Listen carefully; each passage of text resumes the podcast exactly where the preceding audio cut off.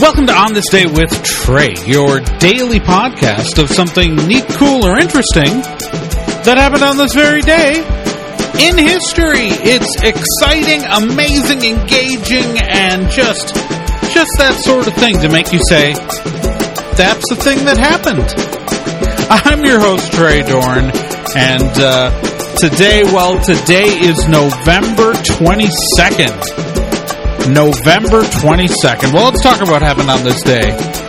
On this day in 1935, the first trans Pacific airmail flight began in Alameda, California. The flying boat known as the China Clipper took off and left for Manila. The craft was carrying over 110,000 pieces of mail. You know, airmail really kind of changed the the ability to, to mail things internationally when you consider that how long things took uh, previously when they you know shipped mail by well ship.